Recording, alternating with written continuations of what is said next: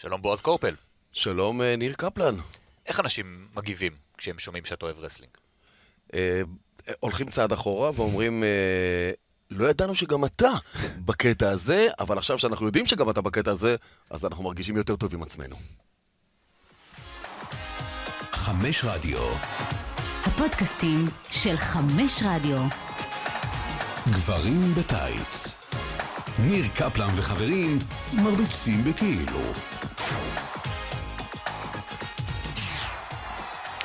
כן, כן, אנחנו כאן, אנחנו בטייץ, אפילו קורפל שם טייץ עבורנו. וירטואלי. וירטואלי, למען הסר ספק. כאן בשידור מול פני הרדיו בערוץ הספורט, אני ניר קפלן, מנור בירמן ונועה קדוש הם האנשים מאחורי הזכוכית, ובועז קורפל מצטרף אלינו היום, שוב שלום, שוב תודה שהצטרפת. אהלן, אני באמת נרגש, כי אתה בטח רוצה לשמור את ההפתעה הזאת לאחרים, אבל אני אקלקל לך כמיטב דרכי בקודש. זה הפודקאסט הראשון בחיים, שאני מתארח בו לאורכו, מתחילתו ועד סופו. כבר דיברתי באיזה פודקאסט של מישהו פה ושם ברמה של רעיון, אבל ככה, קפלן יהודה פרסט, אתה הראשון שלי. אז לכבוד הוא לי, לכבוד הוא לנו, ואני אעדין. משתדל. אתה כאן בשבתך גם כחובב רסלינג, ככתב הגנה מהלך לחובבי הרסלינג בישראל, וגם כאיש MMA, UFC וכדומה, ועל זה אנחנו נדבר היום, על הציר הזה, בין ההיאבקות ל-MMA, שני תחומים שכאילו נושקים, מצד אחד כאילו נושקים, מצד שני אין ביניהם שום קשר. איכשהו כל פעם הולכים על התפר הזה, המבוים מול האמיתי, המהלכים הדומים וכדומה. לפני שנתחיל להתייחס בטח למצב היום, נדבר על היסטוריה. ההיאבקות המקצוענית הרי התחילה בימי הקרנבלים, הירידים, תחילת המאה ה-20, יש מי שאומר סוף המאה ה-19, כבר אז כמובן כאיזושהי אטרקציה מבוימת לילדים, כמבחני כוח וכדומה. ה-MMA כמו שאנחנו מכירים אותו היום התחיל הרבה יותר מאוחר, אבל אם נלך לשורשים של הדבר הזה שנקרא MMA, לאן נלך? לאיזה תקופה בזמן? אנחנו נלך לתחילת, סוף שנות ה-80, תחילת שנות ה-90, לקרבות הרחוב בברזיל, הוואלטודו בסגנון של הכל מותר, קרבות הברים בארצות הברית, הקרבות, מה שנקרא, ברנקלס, ללא כפפות, ככה הם קראו לזה לגמרי אז בתקופות האלה, כשאנשים קצת איבדו את הראש, ואנשים אחרים קצת הרוויחו כסף על זה. כלומר, כששניים מתחממים אחד על השני, אז זה קורה בתגרה בבר, אבל כששניים קובעים להיפגש מחוץ לבר, למכות, ומזמינים את כל מי שנמצא בתוך הבר, והרוב הם שיקורים, לשים את הכסף, אז יש מי שגם חוטף, אבל גם מרוויח על הסיפור הזה, ומשם זה התחיל, אם מדברים על ארצות הברית, ואם מדברים על דרום אמריקה, כשתרבות הרסטינג שהזכרת, בכלל מאוד קשורה לכל עניין המסכות במקסיקו, וכל המתאבקים, כל הלוצ'דורס, הדרום אמריקאים והמקסיקנים. אבל זה גם הולך למזרח אסיה ולאומניות לחימה, ואני מצאתי את עצמי בכלל מתאהב בכל הנושא הזה של אומנויות לחימה. כילד, כן, גדלתי על הסרטים של ברוס לי, וגם לי היו נונצ'קוס שהיו תלויים בחדר, ויצאתי מושפע, וגם הייתי קצת מושפע מסטיב אוסטין וכל העניינים של האיש. סטיב אוסטין של $6 מיליון, כן. לא של ה-WWF. לא, עדיין לא, זה היה כשהייתי עדיין יותר צעיר, של $6 מיליון מן, ובעצם גיליתי שכל אנשי העסקים האלה די פיצחו את הנוסחה באיך להגיע ללב ולמוח של ילדים צעירים יותר, ולגרום להם להאמין ולחכות כל מיני גיבורים. אבל ה-MMA בבסיס שלו בכלל לא היה MMA, זה נקרא free fight, ורק שבוב מאירסון, תמיד צריך להיות איזה יהודי בסיפור הזה, יחד עם בוב מאירוביץ, סליחה, יחד עם משפחת גראסי, באו ואמרו, יאללה, כולם שואלים איזו אמנות לחימה היא הטובה ביותר בעולם, והג'ודוקה תמיד חושב שהוא טוב יותר מהמתאגרף, והקראטיסט חושב שהוא טוב יותר מהג'יט קונדו של ברוס לי הזה, או השוטוקן, או לא משנה איזה שיטה, ואז הם אמרו, בואו נכניס את כולם לתוך מקום אחד, שירביצו, בלי חוקים, כל אחד יביא את החוקים שלו, ונראה באמת איזו אמנות לחימה הכי טובה, וזה כבר היה הפיצוח האמיתי. כי זה מעניין, כי זה עבר איזושהי אבולוציה כזאת, כי בהתחלה, כמו שאתה אומר, היה את הטורניר של ה-UFC הראשון, ובא לוחם מכל ענף, וגרייסי למרבה המזל, או למרבה הצפוי, גם לקח את הטורניר הזה, ולקח קצת זמן עד שאומנויות הלחימה באמת נהיו משולבות. כלומר, ממקום של אומנות לחימה מול אומנות לחימה, הדור הבא של הלוחמים היה כבר כאלה שידעו לשלב. הם אלה שהיו בלתי ניתנים לעצירה. לדעתך, שם גרייסי ומאירוביץ' ידעו שהם יוצרים את העניין הזה של משהו ההיברידי הזה, או שבאמת הם הלכו למקום של כבוד של אומנות כזאת מול אומנות אחרת? הם הלכו על כבוד של אומנות כזאת מול אומנות אחרת, ממקום של קריאת תיגר. גראסי אמר, אני קטן, אני דוד, בוא דן סבן עם כל הגודל שלך, אתה זוכר אותו מימי בושידו, עליזים והמתאבק הנפלא. גם WWF מאוחר יותר בקריירה כושלת. לגמרי, אז בואו ניקח את קן שמרוק, שבא לא מקריירה כושלת ב-WWE, אז WWF זה נקרא, והוא אמר, אני הקטן, עם החליפה שלי, אכנס לכלוב, כמו שעשו את זה פעם בימי הגלדיאטורים, והוכיח לכם מי החזק פה, להתאפס עליך, אני אחנוק אותך ואני אגמור אותך, והוא גם הוכיח את זה. לא היה שם כסף. הם נלחמו 3 קרבות בערב, כאשר היה גם איזה לוחם מחליף, אם נפצעת בדרך, למרות שהגעת לגמר ולא יכולת להגיע, אז הוא השאיר אותו על הספסל, והקפיצו אותו ברגע האחרון, כי הקהל היה צריך לקבל את מנת הלחם והשעשועים שלו. אבל לא היה כסף, וזה גם לא היה חוקי, והסנטור מקיין, שהיה אז באותם שנים סנטור ולא מתמודד לנשיאות ארצות הברית, קרא לזה Human Cockfighting, קרבות תרנגולות אנושיים, ובחלק ממדינות ארצות הברית זה פשוט היה אסור על פי חוק, ואם עשית את זה, נשלחת לבית הסוהר. אבל הייתה מדינה אחת או שתיים, למשל דנבר, או לואיזיאנה, שהם אפשרו לעשות את זה, ואז ה-UFC הראשונים באמת היו שם, וכשהם רצו עוד, אז הם הלכו לברזיל, והם מצאו שם את האנשים שלהם, כי למשפחת גראסי היו קשרים בברזיל, והם הביאו את מרקו הואז, לוחם הרחובות האגדי, שהמציא את הפוטסטומפינג, את הדריכה על הרגליים, ואת הדורך לך על האצבעות עם כל הכוח, ושאתה מסתכל למטה מה נשאר, אתה מקבל איזה פצצה על הפנים, ושם כל הקרב משתנה. אבל זה לא נקרא MMA, זה נקרא פרי פייט, ולטודו, הכל מותר. וזה קיבל רק את השם MMA ברבות השנים, כשזה נפתח יותר לאט לאט ויותר מדינות אישרו את זה, ופתאום גם ועדות אתלטיקה במדינות מסוימות, ובראשן נבדה, שהיא בירת אומניות הלחימה בארצות הברית, אישרו את הדבר הזה, ופתאום זה לא קל מול כבד, ופתאום... מסודר, זה... נהיה ספורט מזה. יותר מסודר ממה שזה היה בעבר, כשיש משקלים אחידים, כשיש פיקוח רפואי, שיש ועדות שימוש בחומרים אסורים, סמים וחומרים אמריצים, או כל מיני דברים שגורמים לך לגדול ככה בצורות מטורפות בממדים שלך, ושיש 5 דקות לכל סיבוב, ושיש קרב אליפות, ועד היום זה לא מסודר עד הסוף, קפלן. עד היום זה עדיין לא מסודר, ותמיד יש לופ הולס כאלה, חורים בחוקה, כן, לא, למה לא, יש חוקה מעודכנת ועדיין לא מאמצים אותה בכל מקום. אבל היום כבר אתה יכול להסתכל על זה, ואתה יכול לדרג את הארגון, ואתה יכול לדרג את הלוחם, ואם נחזור לשנייה אחת גם לשאלה שלך, מתי הבינו שצריך להמציא לוחם היברידי כזה שטוב בהכל? אחרי שנגמר עידן המתאבקים ששלטו, אחרי שנגמר עידן הקרטיסטים עם ליאוטו מצ'ידה וג'ורד סן פייר שנעלמו, ואחרי שנגמר עידן המתאגרפים שנעלמו, אז הגיע גם העידן שאתה חייב להיות לוחם מושלם, עגול, ראונדד, מכל הכיוונים. אתה חייב להיות עם טכניקה מצוינת בעמידה, אתה חייב להיות עם טכניקה נהדרת על הקרקע, וגם באמצע או על הגדר בהיאבקות, וזה יבוא גם בנשים, כי אחרי שרונדה הוכיחה את השליטה שלה כג'ודוקה עם בריחים, משהו שהיא למדה מירדן שרבי, אז בכלל הכל משתנה גם אצל אנשים. בוא ניקח צעד אחורה, כי בכל זאת כאן בפודקאסט הזה בהיאבקות מקצוענית עסקינן, ואנחנו כל הזמן רוצים לטייל בין העולם הזה לעולם הזה. במקביל, אני לא אגיד במקביל, קצת לפני שה-UFC באמת תפס תאוצה בימי זופה והכסף הגדול ומאוחר יותר, היה פה את הבושידו. עכשיו זה הזמן אולי לגלות את הסוד הגדול, כשאני מספר את זה לאנשים נשבר להם הלב, בושידו היה מבוים. נכון, הסיפור של הבושידו שמקורו בעצם ביפן זה עוד, תראה, בוא נשים את הקלפים, אנחנו אומנם בחמש רדיו, אבל שנינו באים גם מחמש טלוויזיה, ואנחנו יודעים שמה שרואים על המסך, יש בו תמיד איזושהי נגיעות של התערבות כזאת או אחרת כדי לגרום לאותו ענף להיות פופולרי ולגרום לאנשים לרצות לראות אותו ולייצר שם איזשהו מתח. אחרי המונדיאל האחרון כולם התחילו להאמין שפתאום כדורגל זה כבר לא כזה טהור ושיש כל מיני התערבויות, ויש, בגלל עבר היו התערבויות. אז בושידו נהגנו להאמין שהוא אמיתי עד הסוף, נהגנו למכור שהוא אמיתי עד הסוף, אבל בדיוק, אבל המימד הטלוויזיוני היה שם. המכות היו אמיתיות, אבל התוצאות היו מוגדרות מראש. כלומר, ידעת שתקדה עולה מול אולברייט, זה לא יכול להיגבר בקרב אחד. צריך איזה טרילוגיה וקוואדרולוגיה והקטולוגיה ומה שאתה לא רוצה, כדי שהם ימשיכו להיפגש. ואותו דבר דן סבן, ואותו דבר כל אחד אחר, וסקוראבה, מי בכלל יכול להילחם מול סקוראבה? וסקוראבה בעצמו שפתח אחר כך סיפור אחר, להיות צייד הגרייסים בזירה של פרייד ביפן, והוא חיסן את כל משפחת גראסי עד שהויס נקם בו פעם אחת. אז כן, הלב נשבר. הקרבות היו אמיתיים, המכות היו אמיתיות, הסופלקס, אתה לא יכול לעלות בן אדם של 130 קילו כמו דן סבן או כמו גרי אולברייט לגובה כזה בסופלקס ולהוריד אותו למטה בלי שהוא יחטוף בגב. אין שם מזרונים למטה, הוא חטף. אבל איזה קוד ביניים כזה בין הלוחמים או בין המתאבקים, שהם ידעו להגיד, זה הרגע, הם התאמנו מראש בדלתות סגורות. אני ראיתי פעם אימון כזה, לא של בושידו, של ליגה אחרת, של ליגת ההיאבקות אחרת, שהיא המתחרה ב-WWE.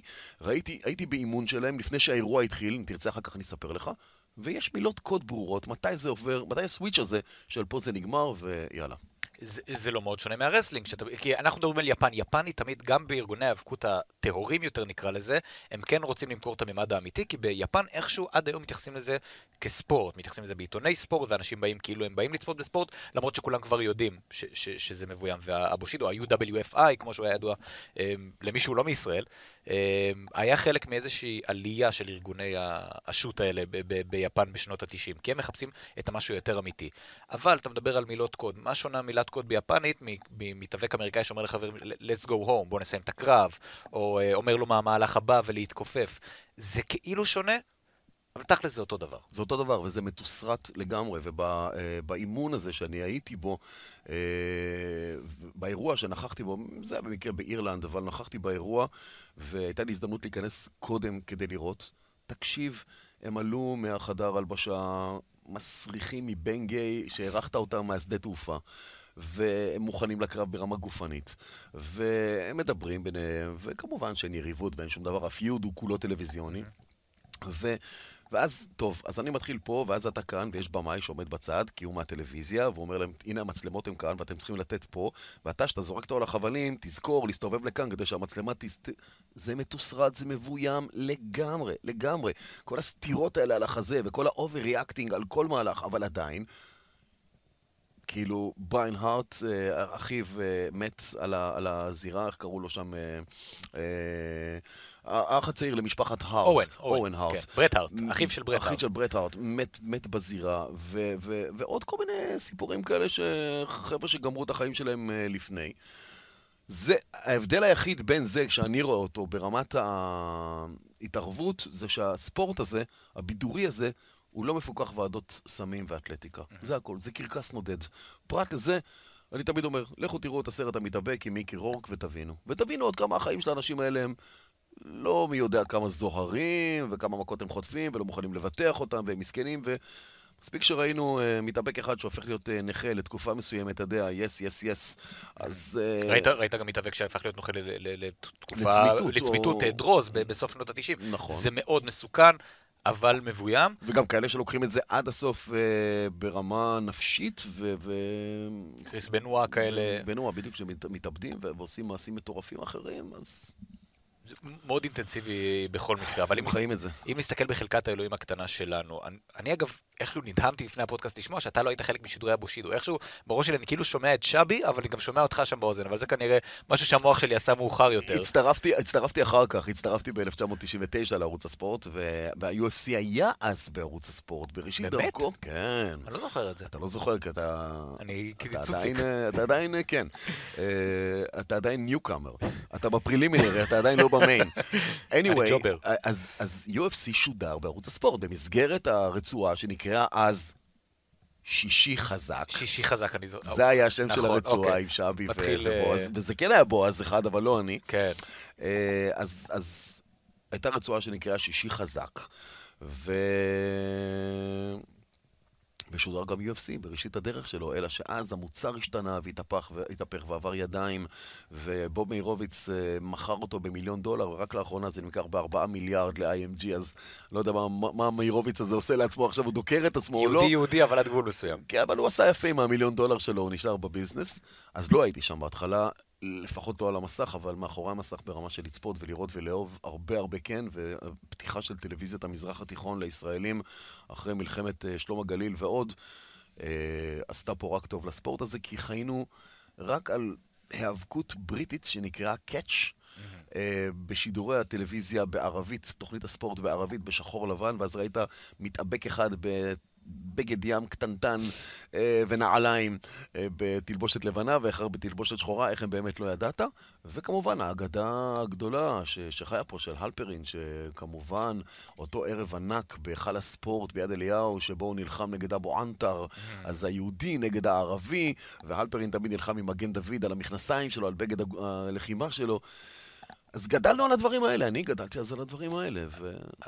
נקפוץ כמה שנים קדימה למתי, שאני גדלתי על הדברים האלה. באתי אחר כך, בדיוק. באתי קצת אחר כך, שנות ה-90, הרי היה, אני לא זוכר אם זה היה שישי חזק או רצועה אחרת, היה לך שידור של ההאבקות של ה-WWF, מיד אחריו היה בושידו. כלומר, הם נתנו את זה אחד אחרי השני, בשיקול טלוויזיוני מובן מאליו, אבל אני לא בטוח עד כמה הקהל היה דומה. כלומר, אני כילד, בושידו שימם אותי, כי זה פחות היה קרקס שהיה WWF, ומצד שני, אחי הגדול ראה את הבושידו, כי חשבו שזה אמיתי, וזה כאילו היה יותר לגיטימי. נסה להיזכר, או אפילו לנתח בדיעבד, הקהלים בארץ, או הקהל בארץ שראה את שתי התוכניות האלה, עד כמה הייתה חפיפה, ועד כמה הבושידו עזר לו להפריד את עצמו מה-WWF. חפיפה תמיד יש, השאלה באיזה עובי, אתה יודע, יש לך שכבה אחת של וניל, שכבה אחת של שוקו, ובאמצע הם נפגשים למשהו שהוא גם וגם. אז השאלה מה עובי השכבה הזו באמצע, וזה לא קבוע, זה משתנה.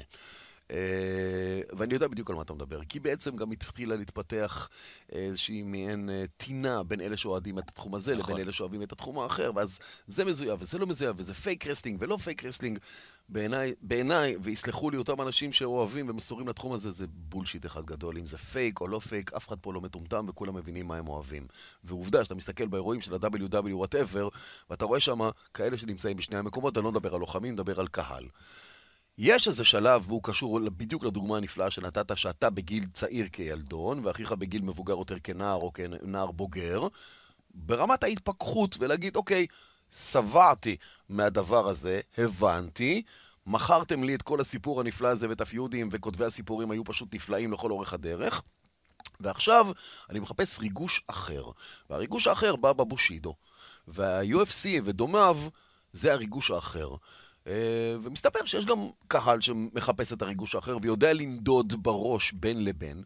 שמע, אתה עושה את זה כל יום, כשאתה רואה סרט של ג'יימס בונד, או עכשיו אתה רואה משימה בלתי אפשרית, כי הוא באמת קופץ ולא קורה לו כלום, כי הוא באמת נוחת על איזשהו שדה ומתפוצץ עם איזה, ולא קורה לו שום דבר.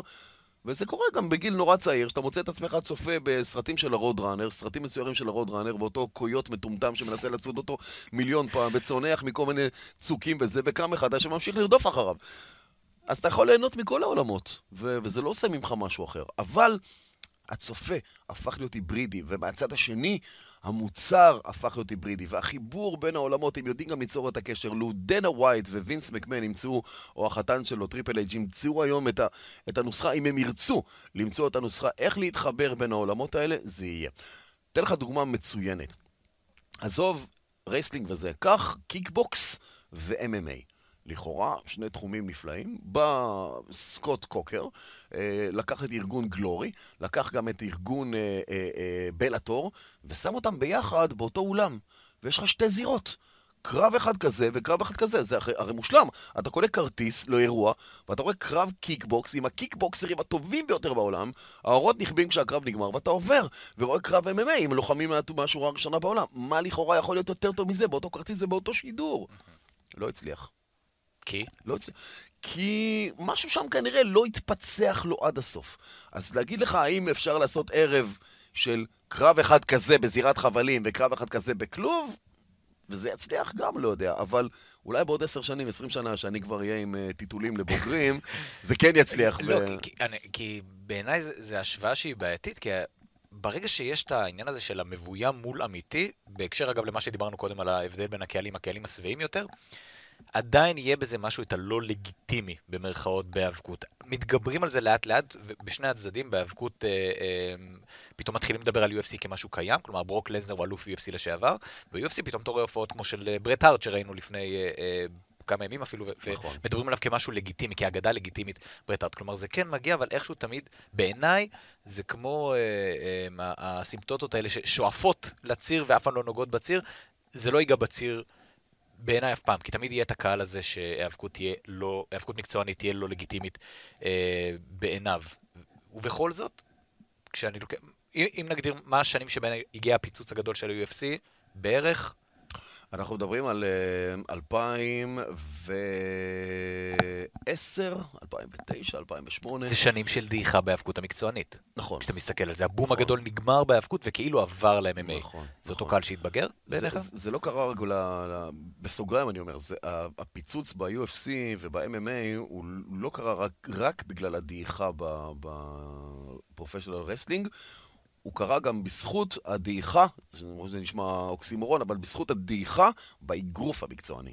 כי הקהל בעולם צריך גיבורים. ניר קפלן, אתה יודע את זה טוב כמוני, וכל מי שאוהב ספורט יודע את זה טוב כמוני, כי אנחנו לא מכורים לסוכר אולי, אתה ואני באופן אישי, ולא מכורים לאוכל, ולא מכורים לדרמות, ואנחנו מכורים לגיבורים. אתה יכול לראות, בעולם של היום, המשחק, הוא לא הסיפור. הסיפור האמיתי הוא מה שקורה בין לבין. בין המשחק הזה למשחק הזה. במשחק עצמו אנחנו נחים במרכאות שעה או שעתיים, נותנים לזה לקרות כדי לייצר עוד תוכן, כדי לחזור אל המשחק האמיתי. כי הדיבור על מה שקורה מסביב הוא הסיפור האמיתי, כולל מה שאנחנו עושים עכשיו, ממש ברגע זה. לגמרי. זה פתאום הסיפור האמיתי, הדיבור על מי זה בועז קורפל, ומה פתאום הוא אוהב, ומה ניר קפלן פתאום שבא מעולמות של כדורסל והרבה דברים אחרים. ואני יודע שגם ניגנת על פסנתר הרבה שנים, והיית אפילו תלמיד מאוד מוכשר בעניין הזה. הנה זה סוד שנחשף פה, היית פסנתרן מחונן. ופתאום אתה חתיכת דמות שמחובר לזה ומשחק בבובות של לוחמים. אז זה הסיפור בעצם. אז זה נכון, היסטורית הייתה דעיכה, זה עזר לזה לעלות, אבל אני לא חושב שזה קרה בגלל. כלומר, אין וקום, ניר. בתקופה שבה ארגון מסוים, תחום מסוים, ספורט מסוים, ענף מסוים, יחטוף בראש ויעלם או ידעך מעט, לא יישאר שם וקום. משהו ייכנס במקומו וישאב את הקהל אליו, וזה יצמח למעלה. הפחד, המלחמה, המאבק, היצירתיות, היוזמה, הביזנס, ההשקעה של כל ענף בפני עצמו, היא לגרום שלא יהיה את הוואקום הזה. עוד עולם שאני בא ממנו, אתה יודע, זה עולם מרוצי המכוניות והאופנועים, שקיעה מטורפת, דרמה, צלילה, התאבדות, עד מחיקה לגמרי של עולמות הפורמולה אחת, ואל מול זה זינוק פראי של המוטו GP עם כוכבים גדולים וחברות גדולות, אחרי דעיכה גם שלהם. כל מי שאוהב את זה, אוהב גם את זה. מי כמוך יודע, אתה הולך לראות ווימבלדון, אז מסדרים לך שם מסכים במגרש, כדי שתראה את המשחק כדורגל ולא תפסיד אותו, וכדי שתראה את המרוץ גרנד פרי. אתה יודע כמה היו בפורמולה אחת בבריטניה, בסילברסטון, בזמן המונדיאל שאנגליה עדיין משחקת? 370,000 בריטים.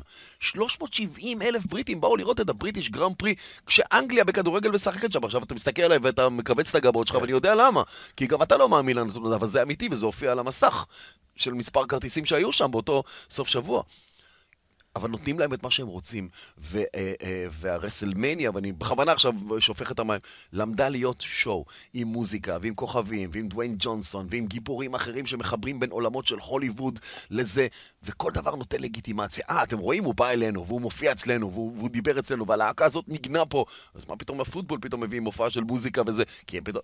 זה המאבק, זה הסיפור. ועכשיו אתה... נמצא במיליון עולמות, ואתה צריך להחליט מה אתה אוהב. והתשובה, אני אוהב את הכל. בדיוק, גם אני. אני אוהב את הכל. אני לא מוכן להגיד על ה-WWE שהם כאלה, או על ה-UFC שהם כאלה. כל אחד, אני איתו עכשיו בשלוש שעות, ואני מת עליו. אני לא יוציא מילה אחת רעה על אלה או על אלה, כי הם מספקים לי את הסחורה, ואלה מספקים לי את הסחורה. אם הם לא יספקו לי את הסחורה, אני אלך לדוכן אחר. עד כמה אתה אופייני לאוהד הישראלי הממוצע? כי הישראלים, אני אגיד לך, הם נורא, הם לא אוהבים שעובדים עליהם. הם פחות, אני יודע שאני פחות, אני לא אכפת לי שיעבדו עליי. ונתתי דוגמה אחרת, ותתחבר אליה. למה אני לא אוהב שיעבדו עליי ב-WWE, אבל לא אכפת לי שיעבדו עליי בקולנוע? ואם קראו לי איזה סרט שאני יודע שגם אם הוא סיפור חיים אמיתי של מישהו, שדחפו שם איזה משהו וזה לא ממש אמיתי. למה אני מוכן שיעבדו עליי שם? למה אני מוכן שיעבדו עליי ביוטיוב ואם קראו לי איזה סרטון או איזה משהו אחר? אז יש מקומות שאתה מוכן שיעבדו עליך, אבל אתה יודע למה לא? כי זה משהו שגדלת עליו.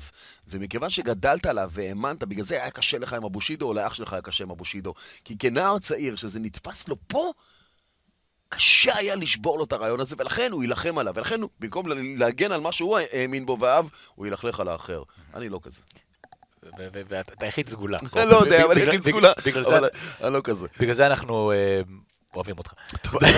אוקיי, אתה גם בובות, גם סנטר וגם אוהב אותי. אוקיי, אנחנו פה עולים פה לאיזשהו שדרה שאנחנו נוסעים בה, לא יודע אם זה לכיוון הנכון. מנור בירמן, המפיק שלנו פה, מסתכל על זה ואומר... ועוד עושים את כל זה בטייץ. וגם בטייץ. בוא נדבר על היום קצת. ה-MMA היום ב... למה? אני אתחיל מהאבקות, כי זה תחום שאני מן הסתם שוחה בו קצת יותר.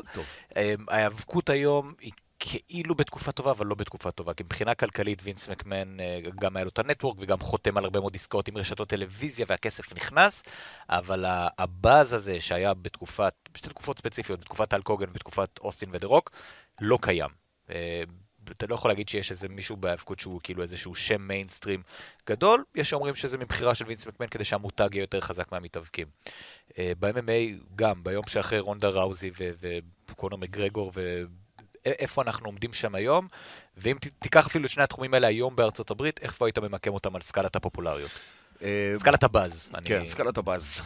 ברמת ה-WWE זה נכון שאותם גיבורים גדולים שהיו פעם, נלך ללקס לוגר, ליוקוזונה, לאבנריקים ולכל האחרים, אז קצת קשה למצוא את הגיבורים בסדר גודל הזה, ואפילו נחתם איזה הסכם נחמד עכשיו עם... מי זה היה, עם הלק הוגן כביכול למחול לו ולהחזיר אותו, ולהחזיר אותו להיות איזה הולו פיימר או משהו. אין להם היום הולו פיימרס. אתה יכול להגיד שדניאל בריין עוד איכשהו מציל אותם נכון להיום, כי הוא באמת מגיע מהקולור, בלו קולור, מעמד האנשים הרגילים. אבל תשאל את הבן אדם... אבל אין לו את הסטארדום, אין לו את הכוכבות. מה שאני אומר, תשאל את הבן אדם שלא רואה אבקות מזה דניאל בריין, אין לו מושג. הוא לא יודע, בדיוק, הוא לא יודע. ג'ון סינה אולי היה האחרון בתחום הזה. זה נכון, אז הוא יזכור את ג'ון סינה, ולפני ג'ון סינה... אחד שהוא לא מכיר אבקות, אם הוא ראה אותו באיזה סרט קולנוע, ואמרו לו, תשמע, הוא מתאבק שבא מהדע. יותר מזה עם דואן ג'ונסון, מאשר כל מתאבק אחר. מאשר כל מתאבק אחר. וגם סינה הלך לקולנוע, שם הם עושים את הכסף שלהם, לא רק שם, לא רק ב-WWE. ב-UFC הסיפור מעט שונה, או ב-MMA הסיפור מעט שונה. אנחנו נמצאים כרגע בזנית, מה שנקרא, הקרן מאירה בדיוק בזווית הנכונה, כדי שכל הסיפור הזה יפרוץ החוצה. הראשית זה המחירה ל-IMG בסכומים מטורפים של מיליארדים של דולרים. כוכבים שנכנסים יום אחרי יום, ואם יש איזו זירה שלא מוצאת חן ביניהם, הם מפרקים אותה, קונים אותה ומיד זה. הייתה איזו ירידה, כל דיוויזיה, כל קטגוריית משקל ב-UFC כאילו מתייחסים אליה כעולם בפני עצמו, אז בכבד הייתה קצת בעיה, בבינוני הייתה קצת בעיה שאנדרסון סילבה נפצע ושבר את הרגל ואמרת מי יהיה, אז ביספינג כן, ביספינג לא, איזה כוכב אמריקאי כזה או אחר, אבל תמיד יהיה איזה מישהו שיציל את הסיפור, ואתה בעצמך הזכרת את רונדה ראוזי. כרגע זה נמצא בפוקס. כשזה יגיע למיינסטרים, שהמכות רצח האלה והמרחצי דמים האלה ישודרו בפוקס, בפריים טיים, NBCSN משדר את זה. כרגע UFC הולכים לקנות עוד איזה ליגה שהייתה פעם ליגת הקרבות העולמית, ה-WSOF, ושינתה את השם שלה לאיזה שקר כלשהו, אז הם הולכים לקנות אותם עוד פעם ולהביא את הלוחמים אליהם. כשאתה מביא מישהו בדמותו של ניק ניול, ואני יודע שרק אוהבי MMA יודעים איזה ניק ניול, אבל זה לוחם עם יד אחת, שנכנס לתוך זירה והולך מכות MMA. הבן אדם הזה פיצוצים עם ג'סטין גייצ'י, כאילו. אז אתה מבין שיש שם משהו טוב שקורה. אז הם במיינסטרים, הם ברשתות הטלוויזיה, לא בפייפרוויו. הם בפייפרוויו שמוכר את עצמו בטירוף. הם בפייט וויק כמעט בכל מקום. הם הולכים להגיע השנה לרוסיה. הולך להיות אירוע UFC ברוסיה. הם כבשו כל נקודה באירופה. אני פגשתי את דנה ווייט ואמר לי, אנחנו נגיע גם לישראל. נכון, זה היה מזמן, אז גם היה את נועד לעד בתמונה, ולכן הוא אמר, בכל מקום שאנחנו משודרים בו, ויש לנו לוחמים ממנו, אנחנו גם נהיה שם, כי יש לנו גם קהל. וגם אם הוא לא בא לפה, רוב הקהל רואה ועוקב אחרי הדבר הזה, ואתה מכיר את הפעילות. אז אני חושב שהם עדיין בתהליך של לייצר כוכבים, הם מנסים קצת להחזיר. קונור, אני לא בטוח שהוא הדבר היחיד שיש שם, יש שם עוד כל מיני דברים, וברמת ה-WWE, וינס מקמן וכל התעלולים שלו, הפנסיה שלו מסודרת. הפנסיה שלו ושל הילדים שלו ושל הנכדים שלו. שאלת לך שאלה, לפני שאתה הולך לשאלה הבאה או לדיון הקטן הבא, כמה אתה חושב אנשים קוראים פלייבוי? קוראים? כן, נכנסים לחנות בשדה התעופה, לחנות המגזינים, ניגשים ישר אל ידיעות המדע, הטכנולוגיה והאספנות והיאכטות, ורואים שאין אף אחד מימין ושמאל, והם רוצים אל הפלייבוי, חוטפים אותו ורצים החוצה. זה לא אומר שהם קוראים אותו, אגב. קונים פלייבוי. אתה חושב שקונים פלייבוי? וואו, אני גרוע במספרים גדולים. גם אני לא יודע את התשובה, לא חפרתי לך פה בור. הרבה. ואתה חושב שיו הפנר הלך לעולמו אני מרוד? ממש לא. ממש לא. כי הוא ידע לייצר מוצרים אחרים.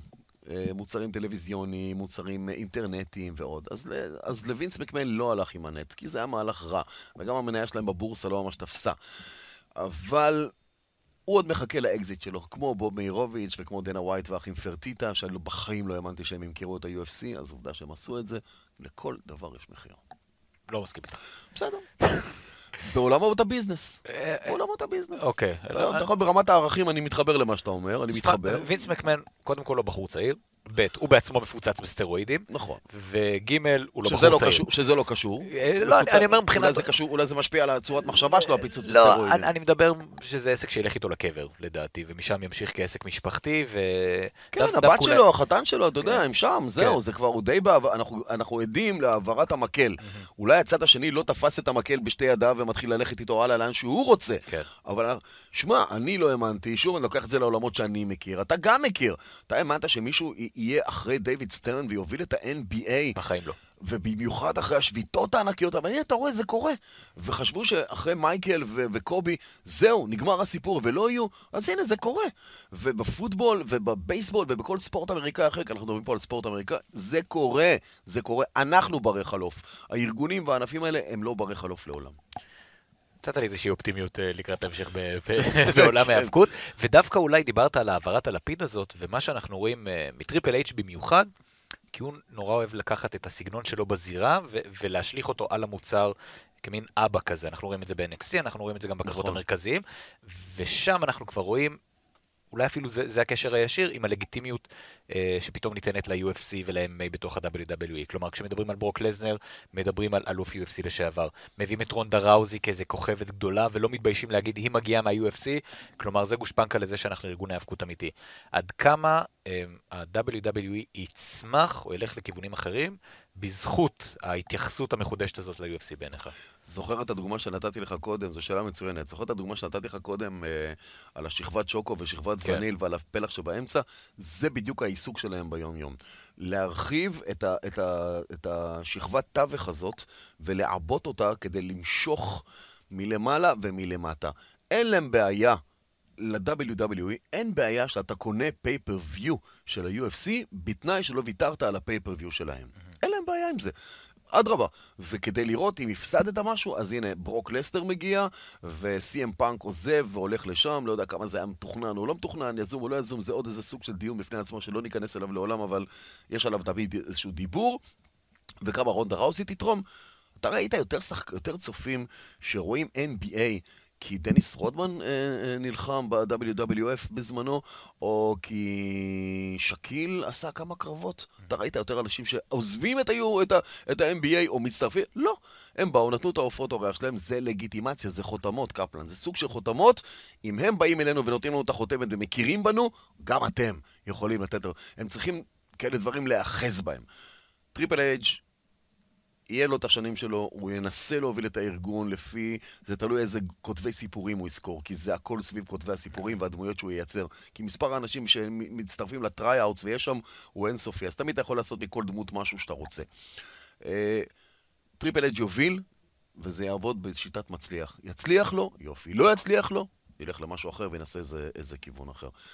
להישען אחורה ולהתעכל בשק של כסף הוא תמיד יכול.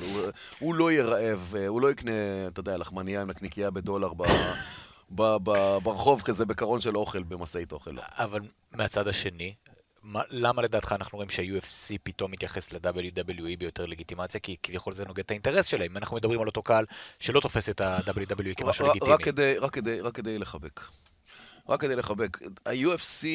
היה צריך את ברוק לסנר, ואני אומר את זה ואני משלם ממה שאני אומר, היה צריך את ברוק לסנר לא כדי לתת לגיטימציה ל-WWE שלסנר בא ממנה, כי יכול להביא עוד לפני כן, והוא הביאו, כן שמרוק מאיפה הוא בא, ודן סבן מאיפה הוא בא, ועוד הרבה חבר'ה שהיו בארגוני ההאבקות, הבידורים הגיעו.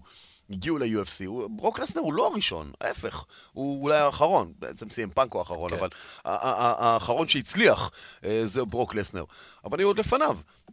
אז אני לא חושב, זה פשוט בא כדי לחבק, וכשאתה נמצא באלברטה, בקנדה, אז הדמות הכי קרובה שקשורה לעולמות לחימה והאבקות וכו' וכו', אף אחד לא משתמש בשארפ שוטר היום. גם לא ב-UFC, זה מהלך שהוא כולו שייך לברט הארט, אתה יודע, אבל לראות את ברט הארט, יושב שורה ראשונה, וואו. נראה אותך הולך להולנד ולא מביא את ארנסטו הוסט, את סמי שילט, או כל לוחם קיקבוקס אחר, שאגב גם חלקם היו ב-UFC, ולא שם אותם שורה ראשונה. כן, הם יהיו שם, זה כדי לתת כבוד. חלק מהעניין זה כבוד לאומנויות לחימה אחרות, ובעולם אומנויות הלחימה כולל ב-WWE, המושג הזה כבוד, אפשר למתוח אותו כמו סמיכה, פעם לפה, פעם לשם, אבל להשתמש בו. אז אפשר לומר שכל אותה נגיסה שראינו של ה-UFC ב-WWE בתקופת 2010, או כל הקהל הזה שהתבגר ועשה את המעבר, אז התופעה הזאת תפסיק? כי פתאום גם ה-UFC עצמו תופס את ה-WWE בצורה יותר מחבקת ולגיטימית? שאלה, עוד פעם, זו שאלה מצוינת, אבל התשובה היא רק ימים יגידו, כי שוב, יש פה מלחמה בכמה זירות תרתי משמע. אחד זה בזירה עצמה לספק דברים מוצלחים וטובים, ובעוד שב-UFC אתה לא יכול לשלוט בזה, ב-WWE אתה כן יכול לשלוט בזה, אתה כן יכול לעשות קרב טוב, ולהבטיח לצופים שלך קרב טוב, אתה יודע שזה יהיה קרב טוב, אין מצב של קרב זבל ב-WWE, יש קרבות ברמה כזאת או אחרת, אבל הוא מתוסרט והוא ידוע, ואתה עושה אותו זבלי כדי שהמיין איבנט יהיה וואו, ב-UFC אתה לא יכול לדעת, אתה יכול להפגיש שני לוחמים מטורפים. רק לפני חודש היה איזה אירוע, תקשיב, הקרב הראשי עם פרנסיס אנגאנו והיריב שלו, לואיס, היה אחד מהפחי זבל הכי גדולים שנראו בהיסטוריה, פלופ מטורף. שני גושי בשר מטורפים, במשקל של 130 קילו, עומדים אחד מול השני ועושים ככה, ולא נוגעים אחד בשני. והשופט מעיר להם, ואומר לכם, תילחמו. זה לוקח אותי למי שם רוק וסברן, שבעקבותם שינו את החוקים. נכון, בדיוק. אבל חבר'ה, תילחמו, והקהל בבוז, ושילמו כסף. תקשיב, דנה ווייט ישבור להם את הפרצוף על הדבר הזה. הוא יזרוק אותם לכל הרוחות. ומנגד, שיש לך לוחם מלהיב ומטורף עם קשר ישראלי, יאיר פנטרה, מה שנקרא, יאיר רודריגז, הוא מקסיקני לכל דבר, אבל אחד מההורים שלו הוא ישראלי, ולכן קוראים לו יאיר. אז הוא עושה קצת צרות, אבל הוא לוחם מלהיב ומדהים בביצועים שלו בזירה. ה-UFC צריך אותו ולא יכול להתעלם ממנו. אז גם שהיה איזה פיוד בינו לבין דנה ווייט והוא שלח אותו, אז הנה עכשיו מחזירים אותו בדלת האחורית, כי צריך תמיד את אלה שיודעים למכור את הכרטיסים, כי אתה לא רוצה עוד קרב משעמם, כי שמה לא יקנו אנשים פייפרוויו. WWE כבר פחות חי על פייפרוויו, יותר חי על זכויות שידור ועל כרטיסים בגייט. ועל הנטוורק. כן, ועל הנטוורק. $10 זה לא הסכומים, זה יותר, אתה יודע, בשביל זה. אתה יכול היום ביוטיוב להוריד את מה שאתה רוצה, עם נטוורק, בלי נטוורק, אתה יכול לראות WWE, עוד מימים של ווינס מקמן היה שיער שחור. ועוד היה בממדים נורמליים. בממדים נורמליים, שהחליפות שלו לא היו 5XL כזה.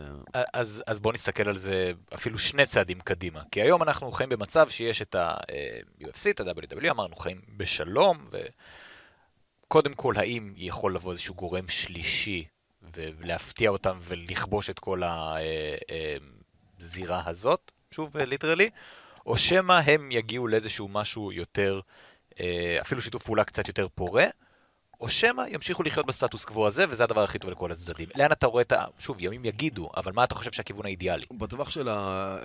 אני לא יודע, אבל בטווח של ה... מה שאני מרגיש שבטווח של ה10 שנים הקרובות, מה שיש זה מה שיהיה, עם תזוזות ימינה או שמאלה. כדי שמה שיקרה באופציה הראשונה שאמרת, יבוא גורם שלישי, וזה צריך שני תנאים. הוא צריך כמויות של כסף שיש לי יותר מאלה ואלה ביחד, ואין גוף כזה, וקשרים בטלוויזיה ואין גוף כזה. והדבר השני שאותו דבר צריך, זה גם איזשהו שיחוק, איזה משהו שלא ראינו עד היום. אז מגדלים של כסף, לא ערמות, מגדלים של כסף, ורעיון שאף אחד לא ראה, אני לא רואה קורה משום מקום, זה אחד, כדי שהם יתחברו, כמו שאמרת באופציה מספר 2 ממש, וייצרו משהו זה, אני גם לא רואה את זה קורה, כי לכל אחד יש את המקומות שלו ואת החוזים שלו ואת ה... אתה יודע, אתה תלך במדרכה הזאת, אני במדרכה הזאת, ונעשה אחד השני שלום מהצד השני, והכל בסדר. ולחיות כמו היום, זה לדעתי הדבר הנכון ביותר, כשמדי פעם יצאו לוויינים, אחד לפה, אחד לשם, זה יעבור, זה יבוא. כזה, אבל, וטוב לכולנו, מה? אמרנו קודם, אתה ואני, אנחנו מתמסרים כל שבוע, פעם שעתיים שלוש לזה, פעם שעתיים שלוש לזה, ואנחנו מקבלים 6 שעות של פאן ביחד, למה לי ללכלך על האור ולסבול? אז עם המסר הפייסני הזה, של הפאן ביחד, בטייץ. אנחנו נסגור את מה, כבר? אתה רואה? זה עולם הפודקאסטים קורפל, תתרגל. עברנו על כל הלילה. יואו, עברנו על הכל, באמת. אתה רואה, זה איזה יופי. היה לנו לעונג להיות ההתנסות הראשונה שלך, אני מקווה שהיינו עדינים. תודה רבה לך, בועז קורפל. הטייץ שלך שלמים, אז הכל בסדר. נהדר, וקצת יותר מלאים. תודה רבה למנור בירמן ונועה קדוש. אני ניר קפלן, ואנחנו נתראה ונשתמע בפודקאסטים עתידיים ויותר צנועים, בתקווה.